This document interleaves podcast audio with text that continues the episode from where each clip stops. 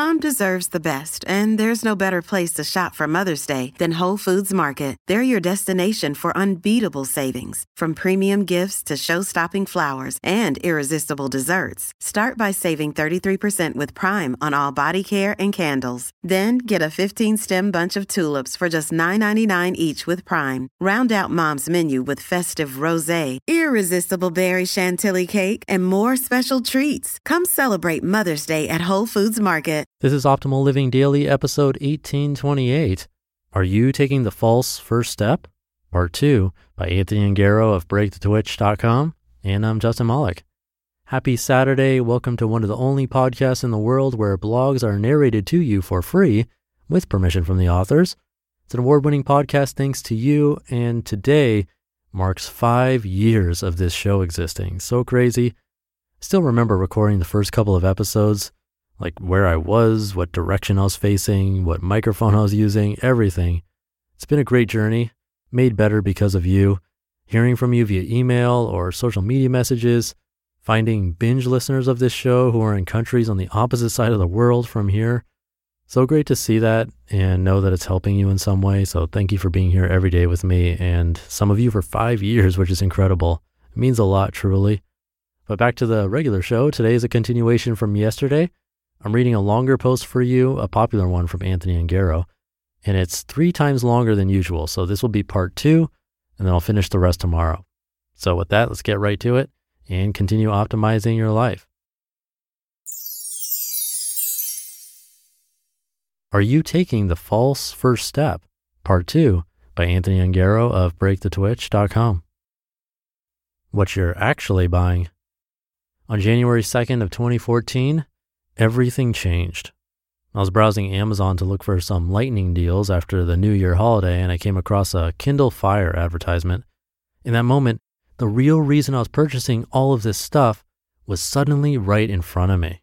I hadn't been buying things, I had been trying to buy a better version of myself. Quote, people don't buy products, they buy better versions of themselves. Samuel Hulick. If you want to be healthier and happier, this Kindle Fire seems like a great way to get there, right? It's offering you a fresh start with endless ways to get healthy and happy. Endless. For just $99, we can click a single button, get a fresh start in life, and discover innumerable ways to get healthy and happy. It's clear that a fresh start, good health, and happiness are things that we all want. For the 2016 New Year, the number one resolution was to lose weight followed closely by getting organized. And here was the Kindle Fire promising to help us reach those goals. Maybe it comes as no surprise that the healthy eating, nutrition, and weight loss industries amassed revenues of $574 billion in 2013 alone. And that number continues to rise. Whether it's a yoga video on a Kindle or a heart rate monitor on our wrists, we're spending a lot of money on things that are supposed to help us be healthier and happier. But is many of it working? Let's take a moment to consider it. Is it realistic to imply that an Amazon Kindle is the first step to getting healthy and happy? Sure, you can look up recipes and yoga videos on a Kindle, but you can watch Netflix and browse Facebook too. Buying a Kindle Fire to get healthy and happy is like saying that the only thing keeping you from your goals is that you don't have a portable electronic device with a 7 inch screen. We take a false first step when we have an aspiration and then take an action that isn't actually doing something. The false first step is an outsourcing of effort, a delay of progress, and likely a loss of money. We all know how to be healthy. Go outside, walk, stretch, or move in some way every day. Eat fruits and vegetables and avoid high sugar foods. We all know how to do this, and there's nothing on the Kindle Fire that'll make us more likely to do these things, but we buy it anyway. What was your false first step? Buying yoga pants instead of doing yoga? Writing 10 blog posts before you publish your first one? Buying a laptop instead of writing on whatever you have available? Getting stuck on a project and starting a new one instead?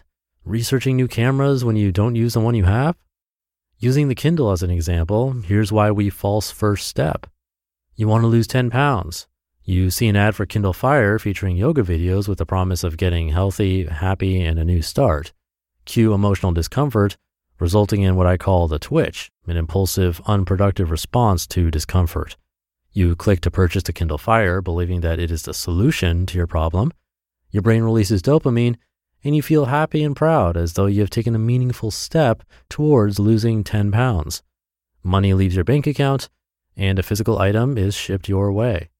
Kindle arrives in the mail, and you open the package. The excitement of an apparent step forward causes another dopamine hit, triggering more self satisfaction and accomplishment. You feel better. Receiving the product temporarily solves the discomfort you felt. It goes into a drawer and doesn't see the light of day, possibly ever again, and you focus on another goal or another solution to the same goal, and the cycle begins again. So, what happened exactly? Buying that Kindle Fire convinced your brain that you actually managed to do something meaningful towards becoming that person you want to be. Enough so that for a while, it satisfies your desire to progress and grow, and it makes you feel like you've actually accomplished something. Since you're convinced that you've made progress, you move on, and the action never actually happens until that uncomfortable feeling comes up again, that is. Since taking a false first step eased that discomfort last time, the cycle repeats. Perhaps this time it'll be yoga pants or a new pair of running shoes. Maybe it's a Fitbit that will finally get us outside, perhaps. I thought all these things too, over and over again, until after four years I spent over $12,000 and was in just about the same place with my running, photography, and calligraphy skills that I'd been before buying a thing. It took seeing that collective final damage for me to realize the true nature of my buying habits. How to conquer the false first step. Number one, do the difficult thing. Deep down, you know what decision you're avoiding. It is often the thing you most want to avoid doing that is indeed the most important. There are a million ways to avoid it, to distract ourselves and take false first steps until the end of time. But the only way to move forward is to do the difficult thing, do the work, make the call, do the stretches, or hit the publish button. The difficult thing might give you anxiety. It might make you uncomfortable or nervous, but it is on the other side of that thing that the real magic happens. Number two, think like an entrepreneur. Instead of investing thousands of dollars in an untested, unproven idea, good entrepreneurs are taught to build a minimally viable solution and test it. They see if it works, find out if people are actually interested in it, and find the flaws early on. If you haven't spent a great deal of time shooting photos with a camera you already have, you don't need to buy a $1,500 camera to get better. You need to take more pictures. You might not even know what features you should be looking for that you don't already have, which makes any purchase at this stage premature. The minimally viable solution is doing what you can with what you have. Instead of buying new running shoes, go for a walk around the block. Instead of buying a new laptop, Write your short story on a piece of paper or on whatever you have available to you. J.K. Rowling wrote the first Harry Potter book on pieces of scrap paper. Let's be okay with writing a blog post on our slightly older PC. Number three, hear that in tomorrow's episode. You just listened to part two of the post titled, Are You Taking the False First Step? by Anthony Ongaro of BreakTheTwitch.com. I'll keep this ending short for today, but I wanted to say thank you one more time for listening on this five year anniversary of this show. It really means a lot. By listening, you've changed my life for the better, and I'm hoping I can do the same for you by providing this free service. So have a great rest of your day, and I'll be back tomorrow to finish up this post where your optimal life awaits.